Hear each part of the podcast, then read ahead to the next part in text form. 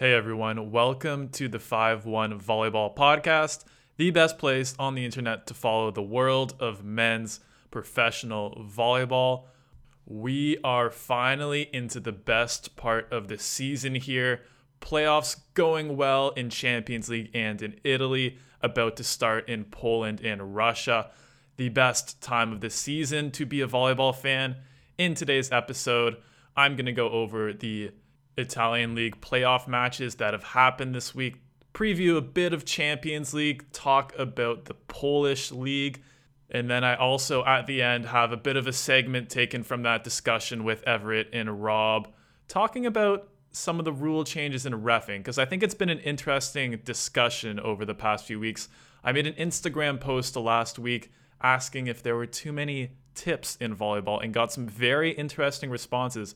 Uh, so go check that out on my Instagram. A couple of comments from Kavika Shoji and Micah Christensen, as well as a, couple other professional players on there. So that was really cool to see and, and realize that it's maybe not just the fans who are frustrated by this. So yeah, at the end of the episode, check that out. A little bit of a discussion about refing there. But anyway, enough of an introduction. Let's start with the podcast.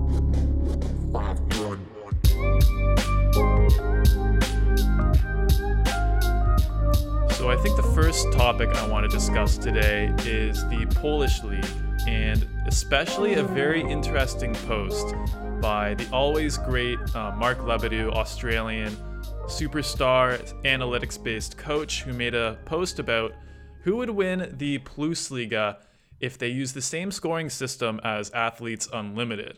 And for those of you who don't know, Athletes Unlimited is the new professional women's league uh, starting in the United States of America, um, where it's a little interesting because they draft new teams every week and it's not like a team based system, it's an individual based scoring system.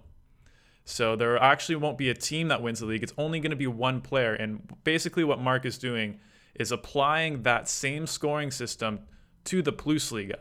And the results were pretty interesting to me because it kind of reveals maybe some of the, mm, I would say, flaws of the scoring system in Athletes Unlimited. I actually like the idea a lot of an individual based scoring system. I'm very interested in the league and seeing how it develops. However, you can definitely see from Mark's results that that the uh, scoring system is maybe a bit skewed towards certain positions and certain skill sets. Uh, for sure, the biggest one is that pretty much every leader in the Plusliga in terms of the this point scoring system is an opposite or sometimes outside hitter.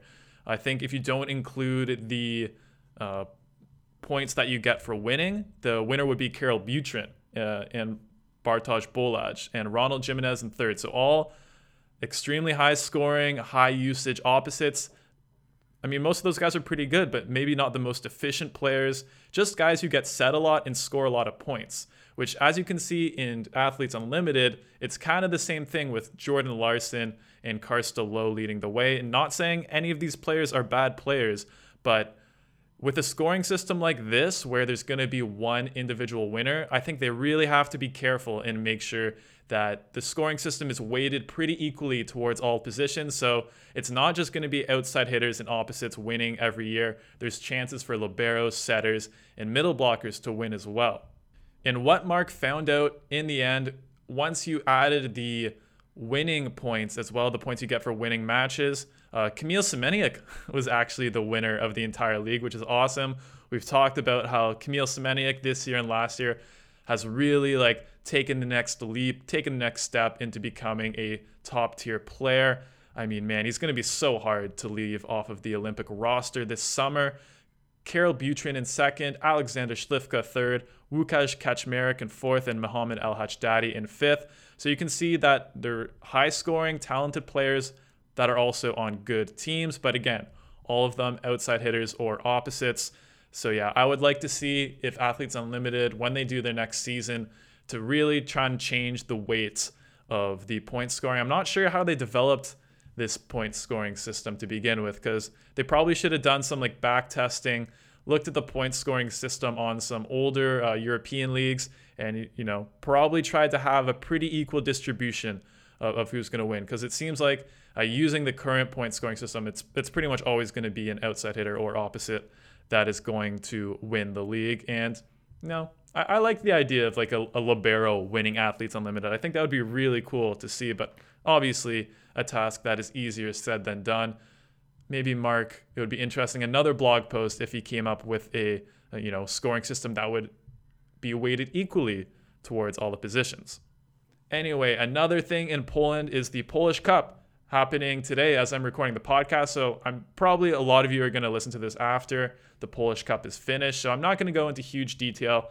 I mean, my prediction probably is that Zaksa Kędzierzyn Koźle is going to stomp the competition. They're playing Zawiercie uh, today, and then Jastrzębski Węgiel, Trefl Gdansk playing after that.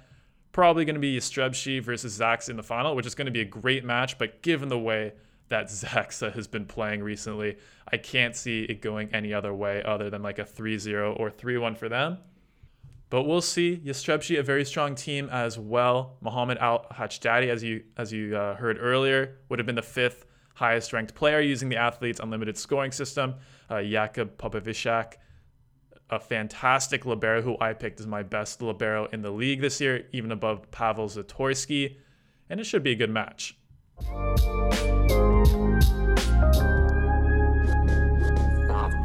So, next, let's talk about Champions League just a little bit because if you guys want the full Champions League rundown, I suggest you head over to the CV European Volleyball channel and check out the European Volleyball show that I did with Rob yesterday.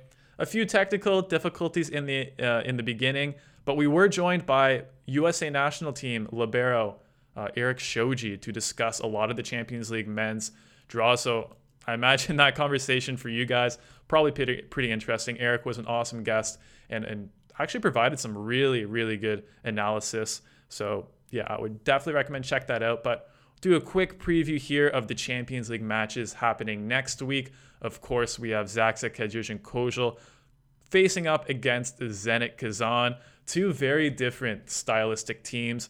Zaksa very tricky, not afraid to tip, not afraid to uh, you know reset, give themselves a better chance. Benjamin Toniutti, an absolute maestro, very different setter from Alexander Butko. Not a bad setter, but Butko is is a lot more, I would say, predictable and and by the book. His set placement is very good, but he's not fooling the opposing blockers that often. Toniutti, on the other hand, has had opposing blockers in the spin cycle this year, getting his team a lot of one on ones. And with Kamil Semeniuk and Alexander Śliwka, they have so many ways they can score, so many tricks up their sleeve that it's it's really fun to watch with Benjamin Toniutti. However, as you guys might know, Zenit Kazan is my pick to win the Champions League. I said that at the beginning of the year, and I'm sticking to it. Obviously, Zaksa beating Lube Civitanova was amazing, but I do think the blocking of Zenit Kazan is on another level. They're not going to be punished as much by being late or being slow in response to Benjamin Toniutti's really good set distribution. Guys like Alexander Volkov, Artem Volvich, and Maxim Mikhailov are all really elite blockers who I feel like are less susceptible to the kind of tips, wipes, roll shots, what have you, that Zaksa Kędzierzyn Koźle is really known for this year. Of course, the X factor in this series is going to be Bartosz Bednorz, who's had a bit of an up and down season. He's had some really good moments, was absolutely dominating the league, the Russian league, and aces at one point, hitting well above 50%, but he's also had some low points where he's really struggled to pass and score, and his serves just going left, to right, out the back line, everywhere but in the court. So he's going to be the uh, X factor, especially playing against a lot of his national team teammates over there on Zaksa. I think if Bartosz Bednorz uh, plays the way that he was at the beginning of the Russian league season, then I strongly believe that Zenit Kazan will advance. Going to be a great series though. On the other side of the bracket, we have an Italian derby between Trentino and Perugia. And we've actually seen this matchup a couple times already in the Italian League season. Most recently, uh, we saw it in the Italian Cup semifinals where Perugia really got the best of Trentino. And like I think I've said before, a strong serving team like Perugia is not a good matchup for Trentino. Trentino absolutely devastating with their two middles, uh, Marko Podraščanin and Srećko Lisinac, both pretty much automatic when they're running that uh, first tempo offense. Nimir Abdelaziz, fantastic opposite. I think the best in the world right now, but he's definitely a significantly better in system player than out of system player. He's a bit block blind when he's attacking uh, balls that are set from like position five, position six. So definitely still really good at a system attacker, but not maybe one of the best. So I think if Perugia's serving is on point, and it usually is between Wilfredo Leon, Oleh Plotnytskyi, uh, Sebastian Solé, and other really fantastic servers, if that is on point, then I definitely see it going Perugia's way. But if Leon and Plotnytskyi are a bit shaky with the service, which we have seen at various points this season, then I could see the game going towards Trentino's favor. I'm predicting Perugia to win, though. Don't get me wrong. But for Perugia, I mean, we've said it a bunch of times already this year, but their X factor is the opposite position. There's still no real clear favorite right now. I'm going to say, though, Maciej Muzaj has seemed like the first choice so far, and I think he's going to be the one that gets the nod in this match. Maybe not on a big leash if he's not playing well. Thijs ter Horst is going to come in. But Maciej Muzaj has looked pretty decent so far. Had a couple big moments already. A huge game changing block against Modena in that quarterfinals series. And probably the best, you know, raw, talented player out of all those opposites right now. I mean, obviously, Atanasijević by far the best when he's healthy. I don't know. Between Sharone and Muzaj, though, it's very close. They're actually pretty similar players. Of course, I'm a biased Canadian fan. I think they should play Sharone. I think he. I can't believe he's still sitting on the bench. We still haven't really gotten to see almost anything from him uh, in the last few months. So I don't know if he's been stinking it up in practice, but I don't know. On paper, he seems like a really good fit really strong server, really strong blocker. With Leon and Plotnytskyi, you don't need him to be like a five points per set, 55% attacker. You just need him to provide the little things, which I still strongly think he's really good at. I don't know. It's a bit frustrating to watch as a Canadian fan, but yeah, in all likelihood, probably Muzaj, then ter Horst if that's not going well.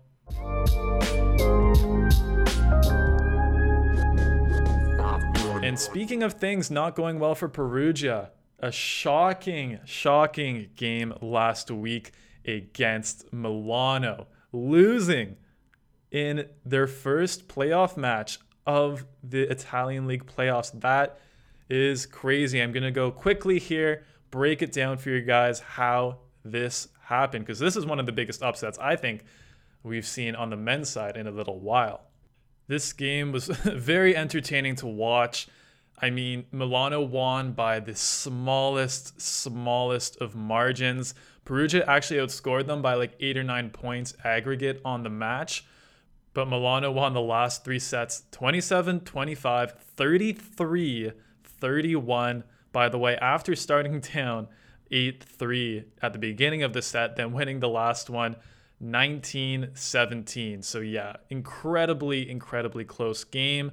And looking at the stats, I mean, you would think that Perugia played the better match, hitting 51% on the match compared to 44% for Milano, getting more aces as well, 7 to 5, and actually even passing slightly better as well. Perugia had a few more errors, but I would still say probably played a better game overall, just I guess not at the right moments.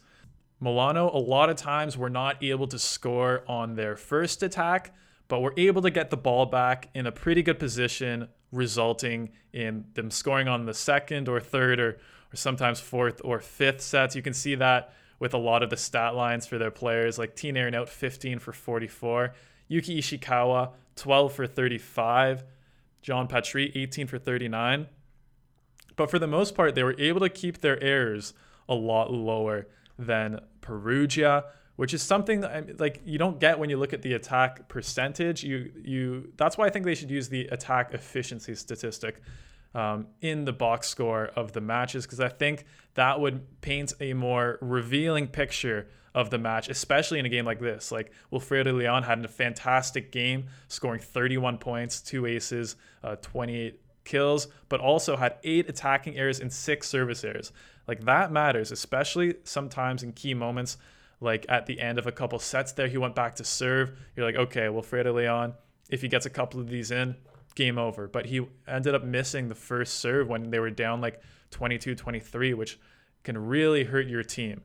Despite all this, I mean, I still fully expect Perugia to come back and win the series. We saw, you know, obviously in the quarterfinals of Champions League, they lost that first match against Modena pretty solidly and then came back and, you know, took it on the cheek and bounced back three times as hard. And I, I, I love Milano. They're one of my favorite teams to watch this year. One of the teams I watch the most. Uh, Stephen Maar, Yuki Ishikawa, uh, Jan Kozamernik, some of my favorite players. But unfortunately, I do not see them uh, winning the series. But it definitely helps winning the first match and advancing is, is definitely not out of the realm of possibility. Uh, just one interesting thing before I move on here Stephen Maar uh, was not playing at all pretty much in this match. Tine Urnaut, Yuki Ishikawa getting the start. I don't think, you know, honestly, I don't think it makes a huge difference between Tine Urnaut and Stephen Maar. I think they're fairly similar players at this point in their career. You know, I would have picked Stephen Maar over and out. Personally, I think you have to have Ishikawa in there. He does so many things for this team, especially serving. I feel like he's had a great serving season, which a lot of people don't realize of Yuki Ishikawa. But yeah, for me, Stephen Maar, bit better of a reception, bit more um, better as an out of system attacker and stronger blocker for sure than Tine Urnaut. But again, Tine Urnaut, the veteran player, really solid presence on the floor. Actually got the MVP in this match. I don't know if I really agree with that, but he was big in certain moments. Tine Urnaut, very good player. Definitely respect him, all the things he's done for the Slovenian national team. But it's too bad to see a player like uh, of the caliber of Stephen Maar sitting on the bench. Like, think about what Stephen Maar maybe could have done in Modena this year. He would have been there OH1 and I think really improved the prospects of that team rather than sitting on the bench in Milano. We had another five setter actually between Piacenza and Trentino. Like I told you guys earlier on the podcast, Piacenza is a really good team. I think almost a little bit underrated. And they gave uh, Trentino a really good run for their money in the first half of the game, obviously bringing it to five sets. But that fifth set, they just completely fell apart. I, I, I've never seen a team, almost never seen a team collapse so completely like that in the fifth set. It was really strange to watch. Like multiple completely missed sets between uh, Michele Baranowicz and the attackers, like sets that just went over their head or, or the timing wasn't there at all. They weren't running the same attack pattern. Really strange to watch there. A couple passing breakdowns as well between Aaron Russell and Trevor Clevenot. Just just weird stuff because I think they played a pretty respectable match before that point. Ricardo Lucarelli, the MVP in this one, didn't have the highest attack percentage, but was passing dimes really good in the back row and had three aces in the match as well. Of course, Nimir Abdelaziz carrying the load in terms of offense in this one, but the middles both in double digit points. Marko Podraščanin and Srećko Lisinac. So great job from them, especially Lisinac, 13 for 18, Pedrashinin, 7 for 10. Both middles hitting above 70%. That is pretty tough to stop. Aaron Russell, I thought, was one of the best players for Piacenza, doing a great job, but again, struggled a bit on a couple miscommunications or something in the fifth set, which was tough to see. Trevor Clevenot needs to be better in the next match if they want a chance to win. Not passing well, not hitting well, 7 for 22 with four errors yeah, tough to watch game from Trevor Clevenot and Georg Grozer, the leading scorer in this one, 21 points. Looking forward to the next match in that series. And the last match was Monza versus Vibo Valentia, which on paper should have been the closest matchup, but actually was the only one that didn't go to five sets, with Monza taking care of Vibo Valentia in four sets. And a pretty close one, 99 90 was the aggregate score. Adis Lagumdzija, the leading scorer and MVP in the match, scoring 27 points on 22 for 40 hitting. And of course, Adis Lagumdzija, you love to see the blocks. He's one of the best blockers at the opposite position. Scored three in this one out of the team's 10 total blocks, five from Thomas Beretta. Doing a really good job actually filling in for Max Holt because that is a big question how, how well Monza was going to play without Max Holt. But I think the rest of the team has stepped up and, and taken another step in his absence. And I mean, the two Italian middles, Gianluca Galassi, Thomas Beretta, doing a great job in this one. I thought for Vibo Valentia, Davide Saitta didn't have his best match, was not connecting with his attackers and especially his middles as well as, as he usually does. TJ DeFalco also struggling a bit in this one uh, with four reception errors and five attacking errors, costing his team a few points there. The Brazilian opposite, Abuba, also struggling, subbed out in the fourth set for Petar Durlic because they just needed a different look. It wasn't working uh, with the out of system balls going to Abuba. And Thibaut Rossard also not having his best attacking game, 16 for 34 with eight attacking errors. So yeah, Thomas Beretta and the rest of and Adis Lagumdzija and the rest of Monza doing a great job of blocking this match. This series is not over, guys. Uh, definitely could see Valentia taking the next match, and hopefully we get an exciting three match series. Just a reminder Italian League first round of the playoffs will be a best of three, so you need two two matches to or two wins to advance to the next round, which I like. I, I like the best two out of three. It's not drawn out as like a five or seven game series. And there's still pretty good potential for upsets, but it's not as, as ridiculous as one game series where it could really go either way. Anyway, that's it for the Italian League playoffs. Probably a lot of you will listen to this after the next round of matches will happen, so it'll be interesting to see, um, you know, how these series changes by the time you listen to this. Anyway, I'm going to cut you guys into a little bit of a refing discussion I had with Everett Delorme of Volleyball Source and Rob St. Clair of the Deep Corner in the VLA. So enjoy this discussion.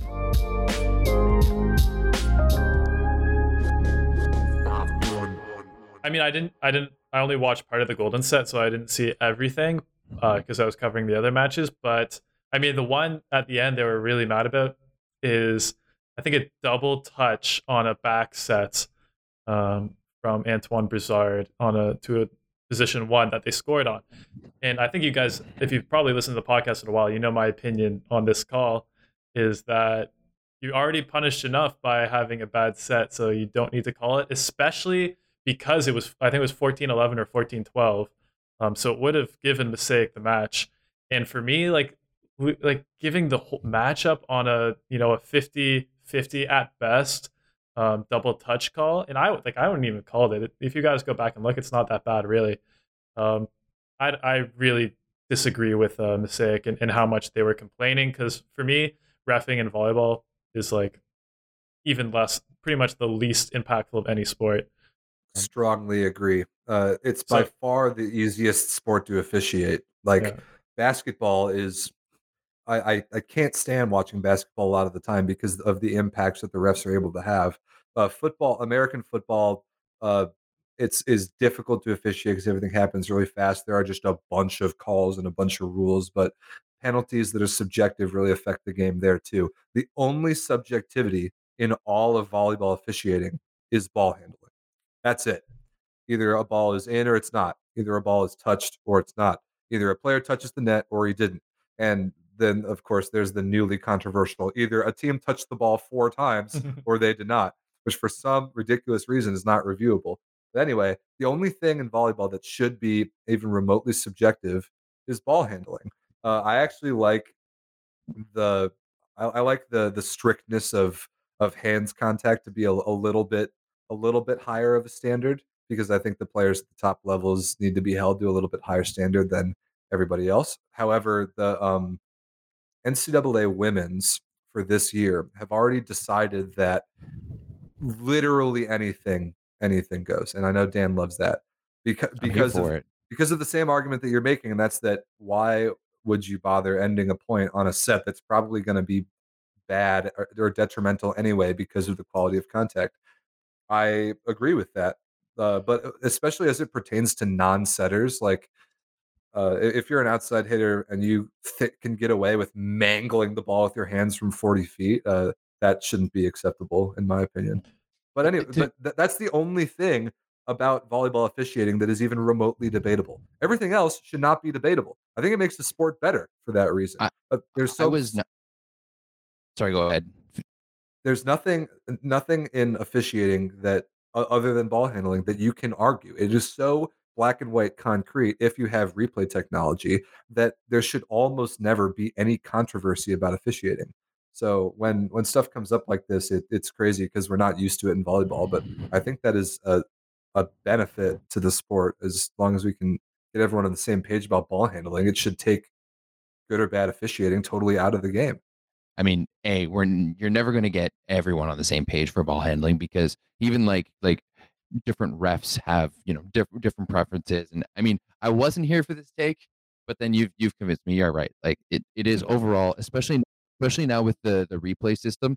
Like it, it, it takes so much out of it. I mean, that's actually why uh, VNL 2019 they were testing out that different referee rule where you didn't have referees on all the corners. You had one referee standing in the baseline just looking for touches. Yep. And that was it. Because anything else, it was close. It wasn't even like that. They would just go straight to, straight to, um, straight to straight Hawkeye, to straight to video. Yeah. So any anything that's close on in out on sidelines, just go to the computer don't waste a challenge. Do a referee challenge and just check it out on the computer. Because if you can get those touch calls, it's it's a good thing. It was a good idea. To get those those people like way behind the baseline, looking at the block, being able to t- call those t- touch calls faster and more accurately. Because that's the most common challenge by far. And if we yeah. can speed up the match by a little bit with getting those right right away and taking those challenges out of the game, it, it makes the game flow a lot better.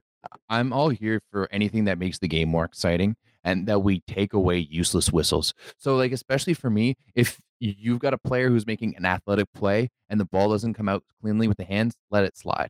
You know, like it, it, it, it for me, especially at the top level, it has to be disgusting for it to be called called the double. You know, um, from, how, from um how Dan's describing this Brizard set, it should not have been called.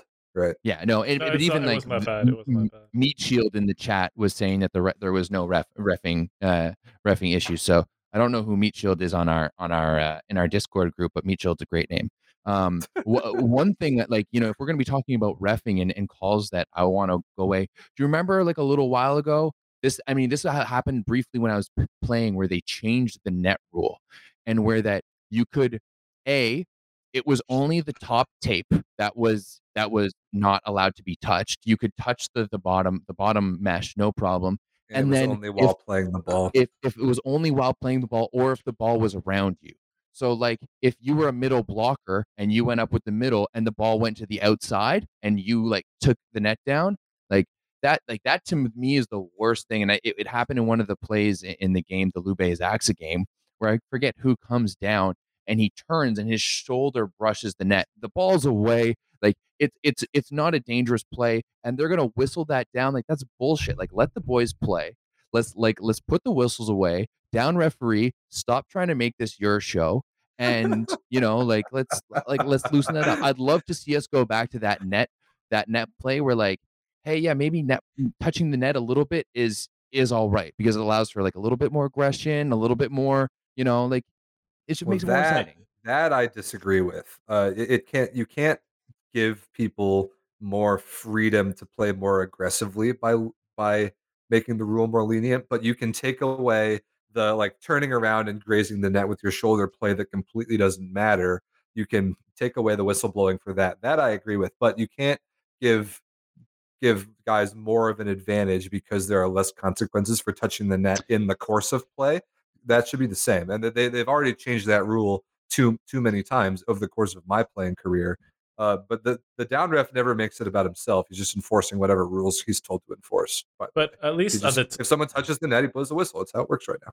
At the very top level, which is I think some of these rule changes should probably like try and reflect the, and to improve the uh, TV product and make the game go faster.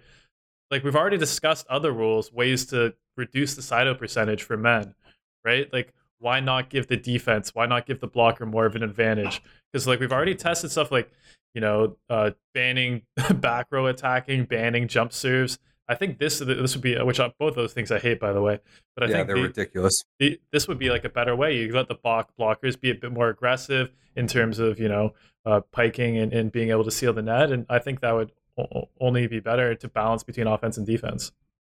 Well, if you're Wilfredo Leon, for example, which all, I mean, all of us can so clearly relate to what his life must be like, uh, and you are athletic enough to while piking over the net while blocking to kick the bottom tape of the net, and for that to be a violation is ridiculous. That should not be. Uh, it was. You should I not lose posted a a clip of Plotnytskyi doing that the other. Yeah, week. you should not be penalized for being athletic enough to kick the bottom of the net in your block. move.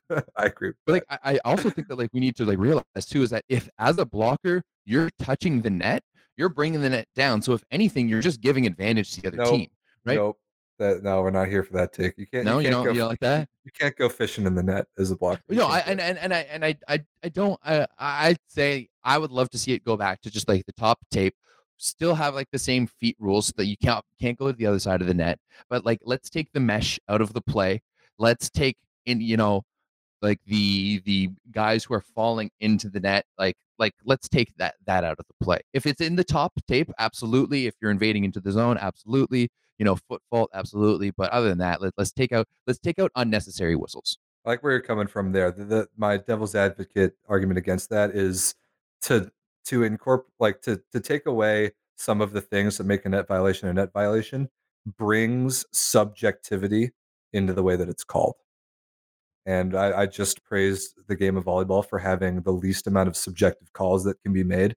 Uh, if you're if you have to determine whether or not something was a net touch was done while playing the ball versus not, or if it affected the play versus not, or if it was by the ball versus like near the ball versus not, then you're just adding an element of subjectivity that worries me because I, I like that about volleyball right now, and I don't want to add more subjectivity to it. But the spirit of the argument you're making, I agree with. Uh, take out whistles that shouldn't be whistled. So that brings me to my next thing about officiating I wanted to bring up. So there was a clip the other day that went all over the internet about Mikhail Kubiak in Japan Uh, Good one. and he this was the stupidest thing the, by far the most egregious instance of this call that i have ever seen and is the perfect one to talk about in the way that it should be officiated um every, are you looking forward to pull it up do you know what i'm talking about Um, I don't know what you're talking about. so no. Kubiak, oh my god, this is uh, this is on the FIVB's Instagram. Uh, they he he initiated he did the stupid like two handed swipe thing. He initiated the joust with this oh, tiny oh, wait, little I did. I, Yep. I did. You posted in the chat. Yeah, yeah. so this poor little helpless Japanese blocker, he makes get gets gets very like tentative contact off the blocker's hands, then completely continues to carry the ball well after the blocker has finished touching it and flings it out of bounds with two hands and then celebrates like a loser. Uh, and he he my understanding is that he got the point for this. And I know we saw it in slow motion, but oh my god, this was the worst example of this whole call I have ever seen. And this needs to be something that is reviewable and it needs to start being officiated correctly, not based on who initiates the contact in that play, but who actually touched the ball last. Because it's too easy right now for pin hitters to just grab the ball and throw it. And as long as they touch the block some at some point, they win the point. That is way too easy. And uh, speaking of lowering the very, very high side out percentages in the men's game, that is a tool that is unfair offensively, in my opinion. And you need to start being able to officiate that and review it in such a way that the team that touched the ball last loses the point instead of just the blocking team loses it every time. I think that was stupid. Yeah, I, I think that's interesting because uh, last year when I was doing, I was covering the playoffs, um, and so Rob in Canada we have the CCAA, um, which you could kind of uh, be it's like D three NAIA type stuff, and then we have U Sports, which is Yep. which is D one. Yeah, I- I've And I learned was- about the divisions recently. I I've you know I was doing both matches and I found that I did like the CCAA like the the BC provincial championships and then I was going to UBC games right afterwards and I found that I was enjoying the college games way more the CCAA games way more because they didn't have the as soon as we're in a tough situation we're going to set that tight ball and you guys are just going to go up and you're going to push and tip and you're going to try to push and wipe. And there was so many there was I I, had I counted it out and there was like almost like double the amount of tips and control shots and stuff like that in the university game than there was in the college game. And it's because like the college guys who are like a little bit smaller and maybe not as skilled are just trying to go out there and hit the ball as, as hard as they can and i loved it and not to mention they're using the molten too instead of the mikasa so that makes it makes a big a big difference but yeah I, like this this notion of like in a lot of people commented it on that that one arm um uh, Zatorski dig too because um kind of threw it turns and throws and like I'm kind of with them on that. Like it's it's become a very like one arm like that like, one just, wasn't nearly as bad as the Kubiak play.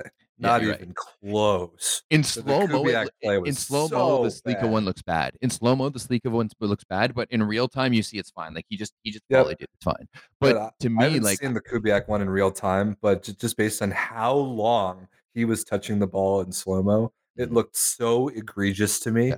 that it, I, I, I don't know I, I, couldn't get over how bad it looked, and I feel like it, that that the way that that's looked at has to be changed, especially yeah. it, when it's coming to, towards swiping the block. Like if you're just sending over a second ball, like actually, uh, Kovalev, Dan, your guy, did this ridiculous setter dump a couple years ago where he grabbed the ball here and threw it downwards over the back of his head, and it was like sick. the only. Can you send it, me that? It was, yeah, it was sick, but in my opinion, and in Lloyd Ball's opinion, by the way, it was illegal because he he he contacted. Can, can, I argue the other side of this for the sure. for a sec? Because I've been, I've been agree, I, I agree with you guys. Okay, so the first thing is you know we were just talking about trying to reduce the amount of, of whistles and, and speed the game up and yet every single challenge call i've seen that tries to figure out who touched it last on on some of these white plays is like glacial it's excruciating because sometimes it, it, can so be like z- like one like a hundredth of a second difference and it's the same thing like in basketball i find when like you're or, or or whatever sport you're trying to figure out who touches the ball last when the ball's going out of bounds like well, you've seen that go for like five minutes and you still have no idea who, who touched the ball. So i feel like i almost feel like there still needs to be some way some rule that doesn't rely on on knowing who touched the ball last and sometimes you don't have the camera angle and then the other part of it is i I don't know. I think I actually really enjoy watching some of the like wipes, tips, jousts, sneaky ways attackers can score. Because watching as much volleyball as I watch and you guys watch, sometimes it, it does feel a little samey. Like if guys have only two options, they go for hands or they go like around the block, cross, line, whatever. You know, that when you watch like, you know, three hours, uh, 10 hours, 15 hours of volleyball in a week, you're like, okay, I've seen this exact play all these times. I like when guys, you know, have a few options in the offensive arsenal. Like, how boring would basketball be if all they could do was layups? That was the only shot they can do. But no, like they have post moves. You can three pointers. You have like uh, mid range floaters. You have. I, I like the variety a little bit. I, am on board too, with that. They they, they, should, they should have the option. The the I'm not saying take the wipe out of the game. I'm just saying that if you're going to do it, you have to actually like tip it into the block and then you have to you you can't like keep carrying it out of bounds after the blocker is done touching it. That that's the egregious like change of direction play that I don't like. But like the the wipe is a smart play if, if you don't throw it. I'm I'm still in for it. But like when I remember, like it started happening a few years ago, especially with Serbia, with you with Kovacevic, where anything off the, the net, they'd just be setting him super tight. He'd go up two hands, and and wipe it. Oh, and to me, like I, I like it. I like it being a, a, move to have, but I don't like being it being like a go to thing. You know what I mean? Like I don't like how people like it's it, it's too incorporated into the offense. Kovacevic should like, not be able to do it every play, and right now yeah, he does it on every play, and I exactly. hate that. I and it's just it just it. you know for me like that doesn't like that doesn't produce a good product of volleyball where like it's if it's just like little wipes and tips and, and stuff like that, it doesn't produce a good a good quality a quality of volleyball. People want to. This see, is a good debate. I like this debate. you know, like people want to see good swings. They want to see big blocks. Like they want to see the exciting factor, right? Imagine they if want like to see the finesse. They want to see something new as well.